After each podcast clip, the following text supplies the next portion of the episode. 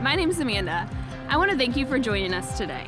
We hope that this message inspires you, builds your faith, and helps you find your next step toward Jesus. Enjoy the message.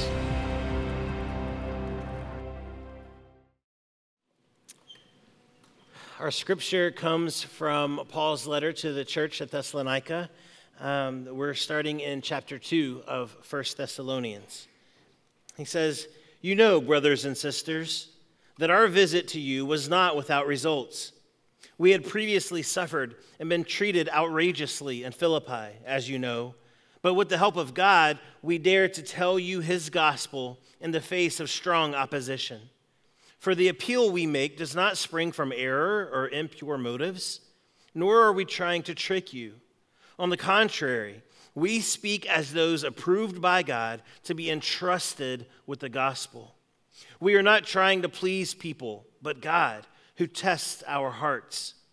You know, we never used flattery, nor did we put on a mask to cover up greed. God is our witness. We were not looking for praise from people, not from you or anyone else, even though, as apostles of Christ, we could have asserted our authority. Instead, we were like young children among you. Just as a nursing mother cares for her children, so we cared for you. Because we loved you so much, we were delighted to share with you not only the gospel of God, but our lives as well. Surely you remember, brothers and sisters, our toil and hardship. We worked night and day in order not to be a burden to anyone while we preached the gospel of God to you. You are witnesses, and so is God, of how holy, righteous, and blameless we were among you who believed. For you know that we dealt with each of you as a father deals with his own children, encouraging, comforting, and urging you to live lives worthy of God, who calls you into his kingdom and glory.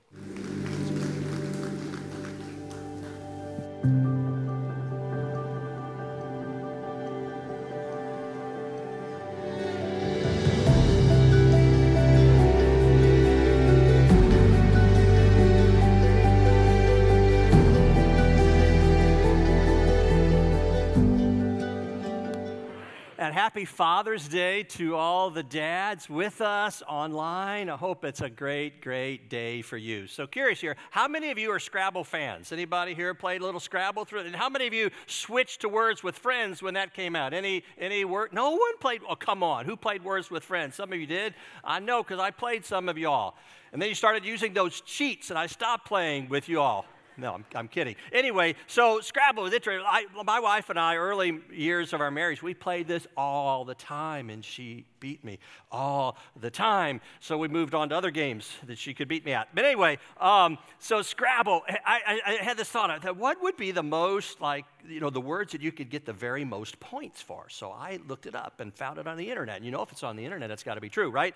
Uh, so see, here are the, the words that give you the most points. Now, here's the deal the, these words have to land in the very right place. The board has to be set up, and the you know the words with the, like the double, triple spots. They have, the, the letters have to land on just the right spots. But the, the the fifth most points you can get from any word in Scrabble is flapjacks.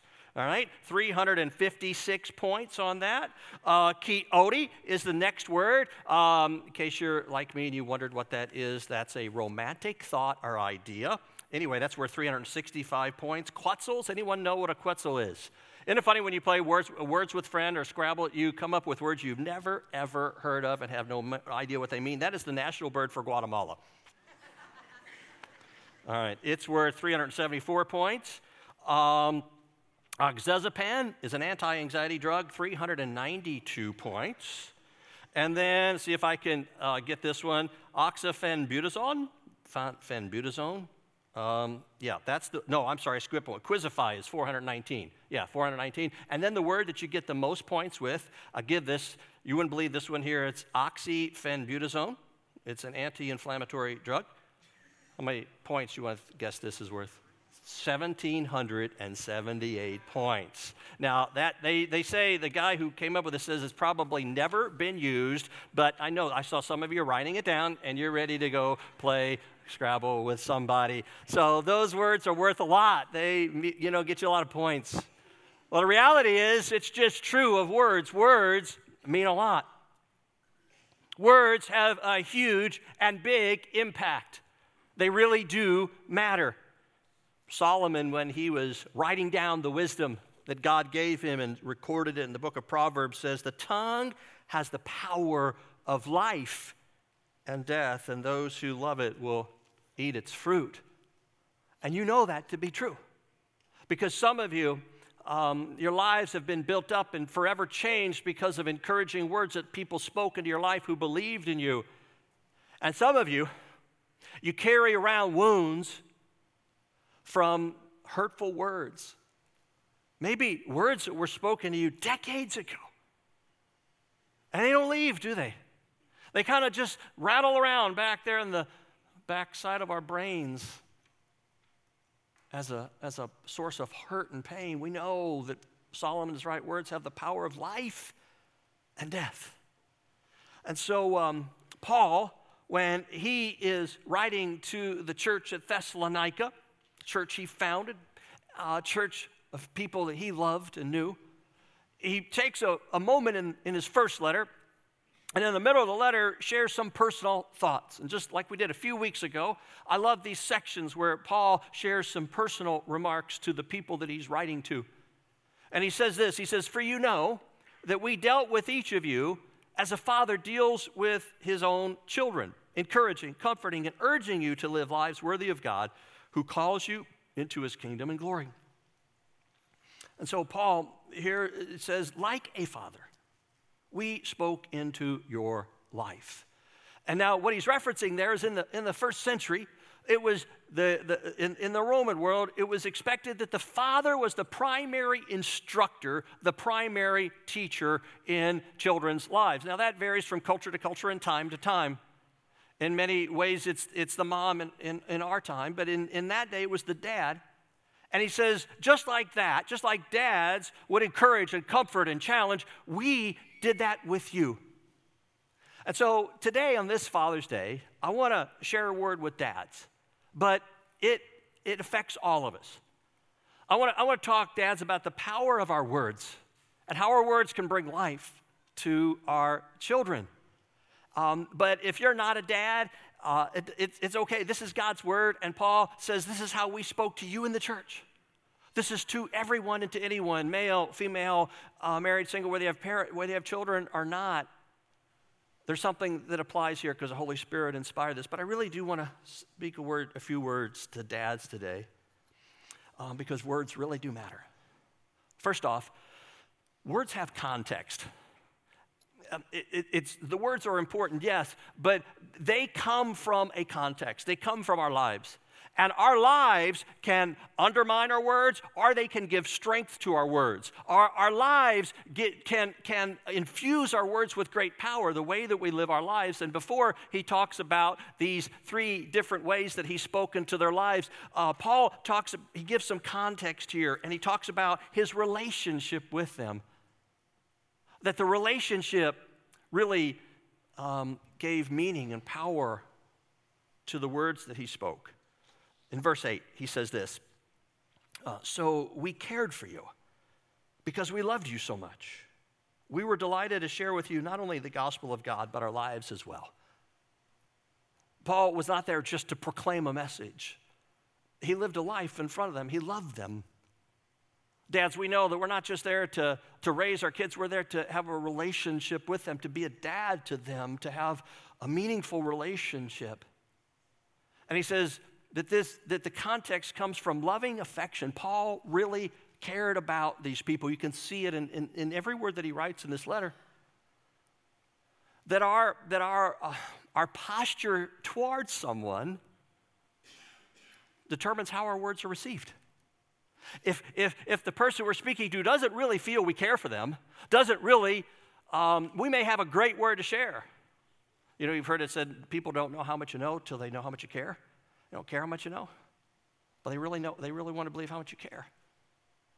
And so it's true uh, for us as dads, true for us in the church. He said, we, we shared our lives with you because we loved you so much. When I was in seminary, my, my mentor, Bob Tuttle, gave me a word that I, I've tried to incorporate in my life. I don't think I've ever shared this, but he said, when you get up, he said, you pray, And I pray this often. He says, Lord, let me see the congregation I speak to today as you see them, and, and, and let me see them as I see my own children. And I, and I love you guys at LaCroix. Like I love my kids. And it's from that context you see that Paul says our words have more impact. And dads, our words come with loving affection, means something. Now, going back to verse 5, he says, You know, we never use flattery, nor did we put on a mask to cover up greed. God is our witness. Paul wants them to hear that, that they saw the real him. They saw the real Paul, the apostle. He wasn't being fake around them and then, you know, acting one way in front of them and then living another way elsewhere. He, he was transparent. He let them see. One of the things I, I love about Paul in his writings is he talks about his strengths and he talks about his weaknesses. And, and uh, he's able to speak with, uh, with greater power. And so, dads, it means being transparent. Um, now, there are some emotions and some things perhaps we should be discreet about, but otherwise, just being open. I'm by no means a perfect dad and made many, many mistakes with my kids, but one thing, one thing that I think I got right is that when I got it wrong, I would apologize to my kids. I'd say, Dad, you know, hey, I lost my temper today. I'm so sorry I said that. I'm so sorry I did that. Because I wanted them to see that I wasn't perfect and that I could, even from a position of authority as their dad, be humble enough to say I was wrong. So transparency gives our words more context. And then in verse 9, he says, Surely you remember, brothers and sisters, our toil and hardship. We worked night and day in order not to be a burden to anyone while we preached the gospel of God to you. A little, little context here helps us understand what Paul is saying. Paul had a practice as an apostle. As an apostle, he was on the front lines, meaning he would go to places and preach where Jesus had never even been preached, where people didn't even know who Jesus was. That's almost impossible in our world to, to think of a place, you know, especially in America, where you would do that. Everybody has some knowledge, some awareness of the gospel, some distant memory. But Paul would go on the frontiers and he would preach to people who had never heard about Jesus. Now, but there were a lot of religions and a lot of different pagan religions and, and so forth, and there were a lot of religious charlatans who would go about the world, and, and they were out to make a buck. They were out to, to get something from people. They were in it for themselves. They were in it for what they could get out of them. So Paul had a practice that, as is at, in his work as an apostle, he never asked for financial contributions that would benefit him. Never.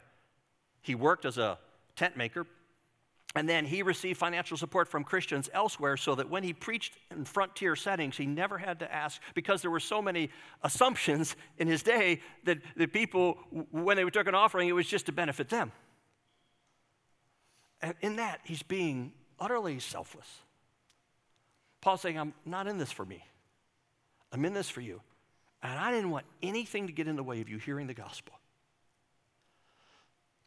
When, when we live selflessly, it gives a greater power to our words, dads. It does.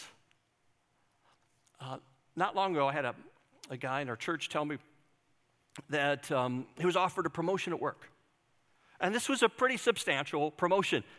It's going to mean um, a higher rank in the company, and it was going to mean a lot more money. It was also going to mean a lot more travel.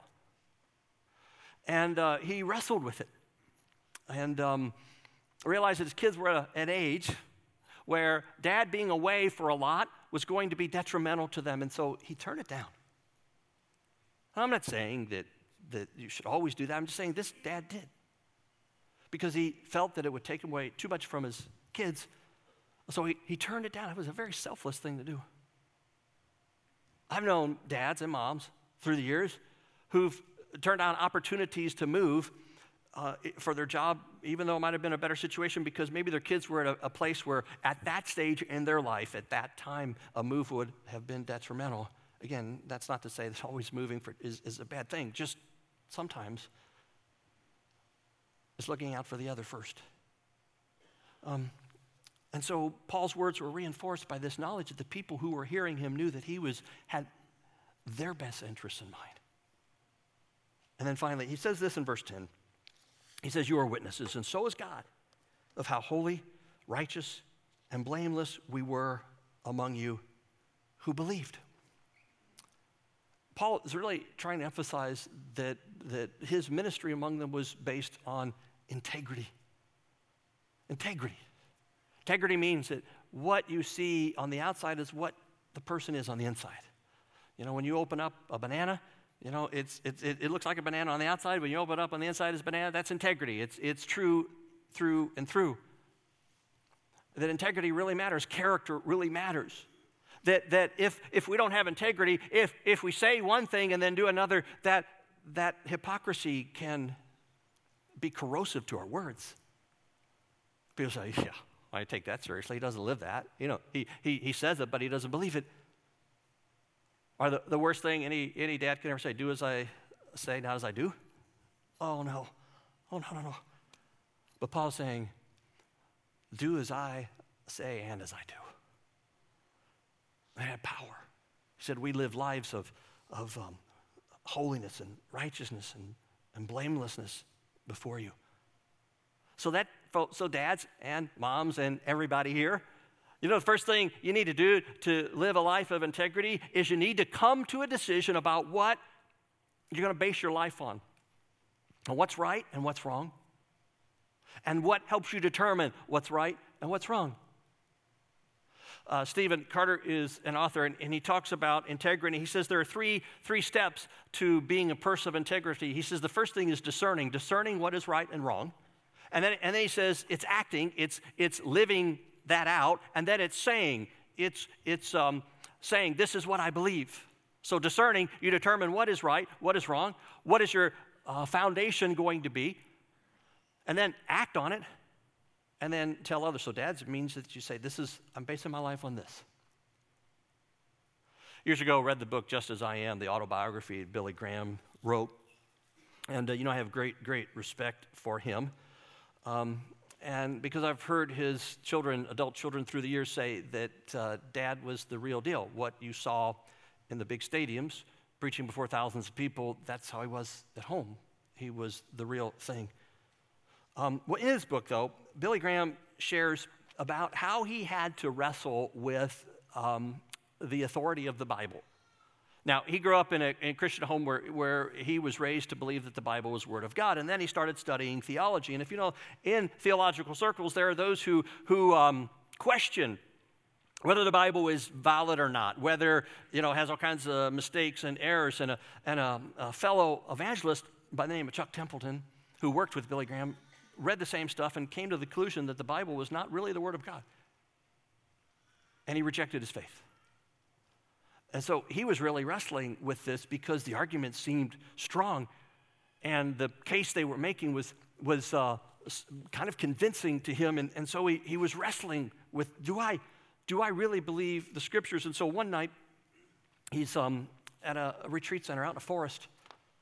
And he said it was a warm August night. He went out to pray in the darkness. And he knelt beside a stump and he said, Oh God, there are many things in this book. He's holding a Bible. Many things I don't understand. There are many problems for which I have no solution. I can't answer some of the questions Chuck and others are raising. He says, Father, and then and he's, and he's, he's praying. He says, Father, I'm going to accept this by faith. I'm going to, I'm going to follow by faith and go beyond my intellectual questions and doubts and believe that this is your inspired word. And when he made that declaration in prayer, he said it's like something was settled in his heart. He said, When I got up from my knees uh, that August night, my eyes stung with tears. I sensed the presence of power of God as I had not in many months. Not all of my questions were answered, but a major bridge had been crossed in my heart and mind. I knew a spiritual battle in my soul had been fought and won. And it was from there that he based his ministry on this conviction that the Bible is indeed the inspired Word of God. Have you wrestled with what you're going to build your life on? What you're going to base your life on? And then when you do, you say, okay, I'm going to I'm going to live this way as a disciple of Jesus. I hope that would be the foundation. And um, act on it. And then tell my children or tell others around me that this is what I believe. So when we come to come to Father's Day, come to a message like this, I'm always cognizant of the fact that there's a, there's a percentage of people in the room who are hearing this message with a bit of closed heart and a bit cynically because they carry around father wounds. There are a lot of father wounds. I wish it was a rare phenomenon, but it's, it's kind of more common than it, we'd hope it would be. Um, and when I've talked with um, people through the years, especially guys, um, what, what I hear often when people talk about maybe a difficult relationship with their dad, they, it'll usually come from four different places. They'll say, My dad was harsh. He was, he was just really hard to live with. Others would say he was aloof. He just wasn't even present. He, he, his body might have been there, but his mind wasn't there. Others would say, Well, my dad was selfish. He just put himself first. Still others would say, My dad was a hypocrite. He said one thing and did another. Seem like those are the four things. But I want you to notice that the things Paul is saying that we give our lives to are the exact opposites of that. Instead of harshness, there's loving affection. Instead of aloofness, there's transparency and letting others in. Instead of selfishness, there's selflessness. And instead of hypocrisy, there's integrity. So, friends, by the power of the gospel, by God's grace, you can you can live this and have that context. So, words have context. Also, words have power. Words have great power. Um, look at, um, uh, we'll go back to, to verse 11, which we started the message with. Let's look at this verse again, these verses. Paul writes, For you know that we dealt with each of you as a father deals with his own children, encouraging, comforting, and urging you to live lives worthy of God who calls you into his kingdom and glory. So these are the words. Let's consider these words. First of all, he says encouraging words. Isn't it awesome to be encouraged? So many people need to be encouraged and built up. The word encourage literally means to call alongside. And it sort of has this um, imagery of going up to someone and putting your arm around them and walking side by side, all the while speaking words that are going to bring life and build up that person to call along, to, to call someone alongside. Um, Mike Maddux is the pitching coach for the St. Louis Cardinals.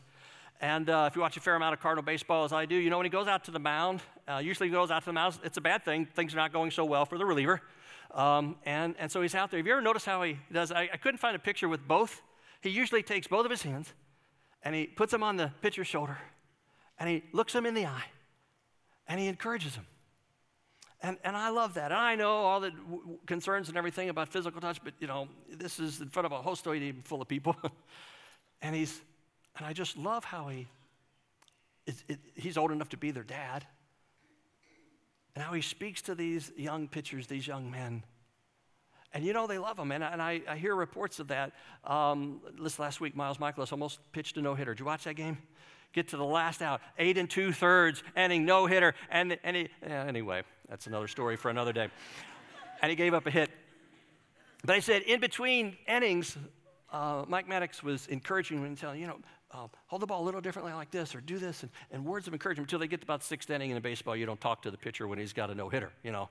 Uh, just That's just what you don't do, in case you were wondering that. Um, but, but yeah, I love that. He calls him alongside. We need encouragement, don't we? We need people to believe us. Paul says, We encouraged you. Comfort. Comfort is, it's, it's, it's, for a lot of us, we think of it's a weak word like a comforter, you know, it's soft. It's not actually. Comfort means with strength. That's what the word literally means. With strength means, it means to speak into someone's life with strength in a friendly manner. That's what comfort is. To speak with strength in a, in a friendly manner. Words that are uplifting.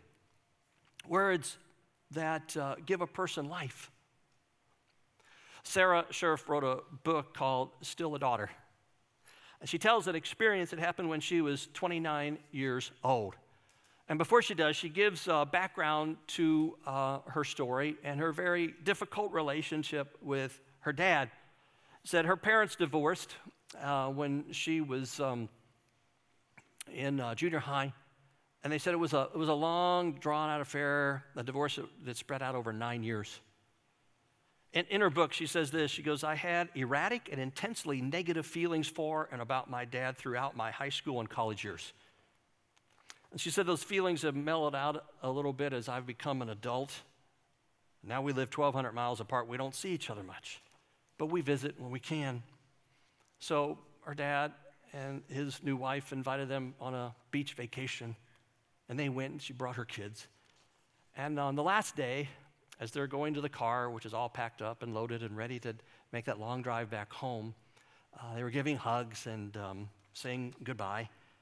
And she said, My dad, my dad hugged and kissed me. His arms are still so strong and tight, no one's hugs feel like his.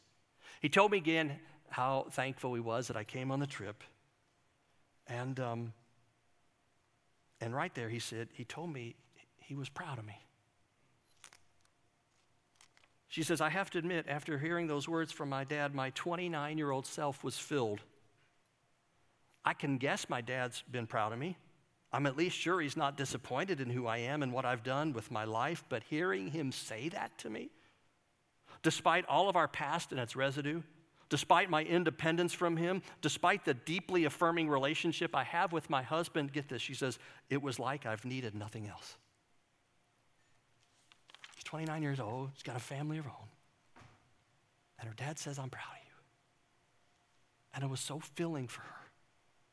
She said, it was like I needed nothing else. Words matter. Maybe you're not a dad and your mom or you're a friend. Maybe your words this week could be huge, but when it comes from a dad, oh my, how powerful it is indeed.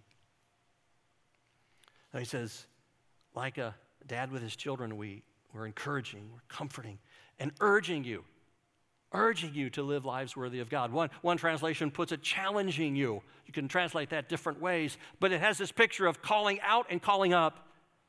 That the dads sometimes need to call out their kids, and sometimes they need to call them up and help them to believe and to press through. Um, Jim Davidson knows a thing or two about that. Jim Davidson is a world class mountain climber. And uh, he and a friend of his, Mike Price, were on a trip to climb Mount Rainier. And they successfully reached the summit. And on their way back, this was June of 1992, he tells this story in the book called The Ledge. On their way back, they crossed an ice bridge and it gave way. And they fell 80 feet into a glacier crevice where it was pitch black and both sides of the wall were just sheer ice. His climbing partner, Mike Price, died in the fall. And as he's laying there in the utter darkness, facing walls of ice on both sides, he said at that moment, the words of his dad came back to him. And he gives some background to his relationship with his dad um, and how strong it was his dad had a company in that they, they specialized in painting very high things. So, like uh, uh, radio towers or steeples or high pitched roofs. And he said from the time he was 12 years old, his dad would take him out on the job site and have him climb to the very highest things, much to the horror of his mother. but he would go up there with his dad. And he said that um, his dad wanted him to accomplish great things and believed that if he pressed through adversity, that if he faced hard things and didn't give up, um, he could prevail. So here's Jim, bloodied and bruised, his climbing partner dead next to him. No cell phones, no way to call for help except to go up. And uh, while he's a very experienced mountain climber, he's not an experienced ice climber, especially at that level. And slowly but surely, he begins to ascend this icy wall with snow crumbling around him and the risk of the whole thing caving in and him dying. And five hours later, he makes it to safety to the top. And he said the whole time he kept recalling the words of his dad. Words. Words can give life. can give death. Isn't it powerful and amazing? The power of a word. And he says here, like a dad with his children, we are encouraging, comforting, challenging you. But what? Challenging you to live lives worthy of God. Dads, if you're a disciple of Jesus Christ, the most important thing in the world is that your kids come to a saving knowledge of Jesus and come to love and know Him. Because, you know, you can challenge them to go to college, prestigious college, get a great degree, get a, have a great career, make a lot of money, have a big house, and drive a nice car, and they'll be so poor. Or you could challenge them to live lives worthy of God. And as disciples of Jesus, it's the most important job we have. Words have power. Your words can have a power to them as well because it comes out of a context. I realize that for some here, you might be feeling kind of bad because you haven't, um, you haven't used your words this way. You can start. And maybe some of you haven't used your words to encourage and comfort and challenge because you've never received a blessing yourself. When Jesus ascended back to the Father on the day of ascension, this is after the cross and the resurrection, um, he was with his disciples. And it says, while he, notice it says, while he was blessing them, he left them and was taken up into heaven. I've always focused on the ascension part, you know, that Jesus ascends back to the Father. But notice his last words, he was blessing them. We're not, those words aren't recorded. But he was blessing his disciples on his way. And I, I can only imagine what those words, maybe he spoke individually to Peter. Maybe he spoke to John or to James and he, and he gave them some words of encouragement, comfort. We know he spoke challenging words in the Great Commission. But he blessed them. In Zephaniah, it's this. I want, I want you to hear this. Especially some of you have not heard that from a dad. See, I, I never heard words from my dad because he died when I was 16 months old. Maybe you didn't have the opportunity. Maybe you had a dad who just didn't use his words to bless you. Listen to this from Zephaniah. Zephaniah says, The Lord your God wins victory after victory and is always with you. He celebrates and sings because of you, and he will refresh your life with his love. One translation says, He sings over you. I want you to hear this. Your heavenly Father loves you so much that he sings over you. Sings over you. If you're a dad or mom, you remember when your kids were really little and you'd sing to them? I used to sing to my kids till they could figure out that I couldn't sing on key, and then I stopped singing to them, you know? Um, you do that because you love them so much. Your father sings over you. I want you to hear the words that Jesus spoke, that Jesus heard when he was baptized. He said, You are my son in whom I'm well pleased, the Father said. Your Heavenly Father says, I'm proud of you. Some of you need to hear that. You are my son. You're my daughter. And I'm pleased with you. So receive that blessing. And then by God's grace, give that blessing to others, would you? Let's pray. Father, we thank you for uh, Paul's testimony here of his love for the, the believers at the church of Thessalonica and how they still speak words of life to us 2,000 years later. God, may we be a people who use our words to bring life. May we encourage. May we comfort.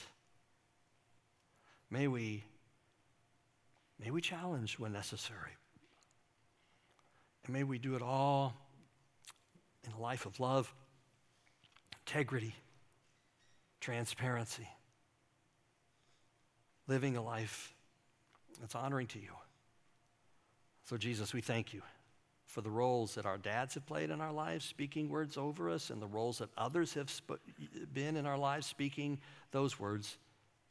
And may we be used by you to speak words of life. For we pray in the name of the one who is life, in the name of Jesus. Amen. If you enjoyed today's message, make sure to subscribe to this channel. Feel free to share this with others that God has put on your heart. To learn more about LaCroix Church or to find your next steps, head to lacroixchurch.org. Thanks again for checking us out, and we hope to see you soon.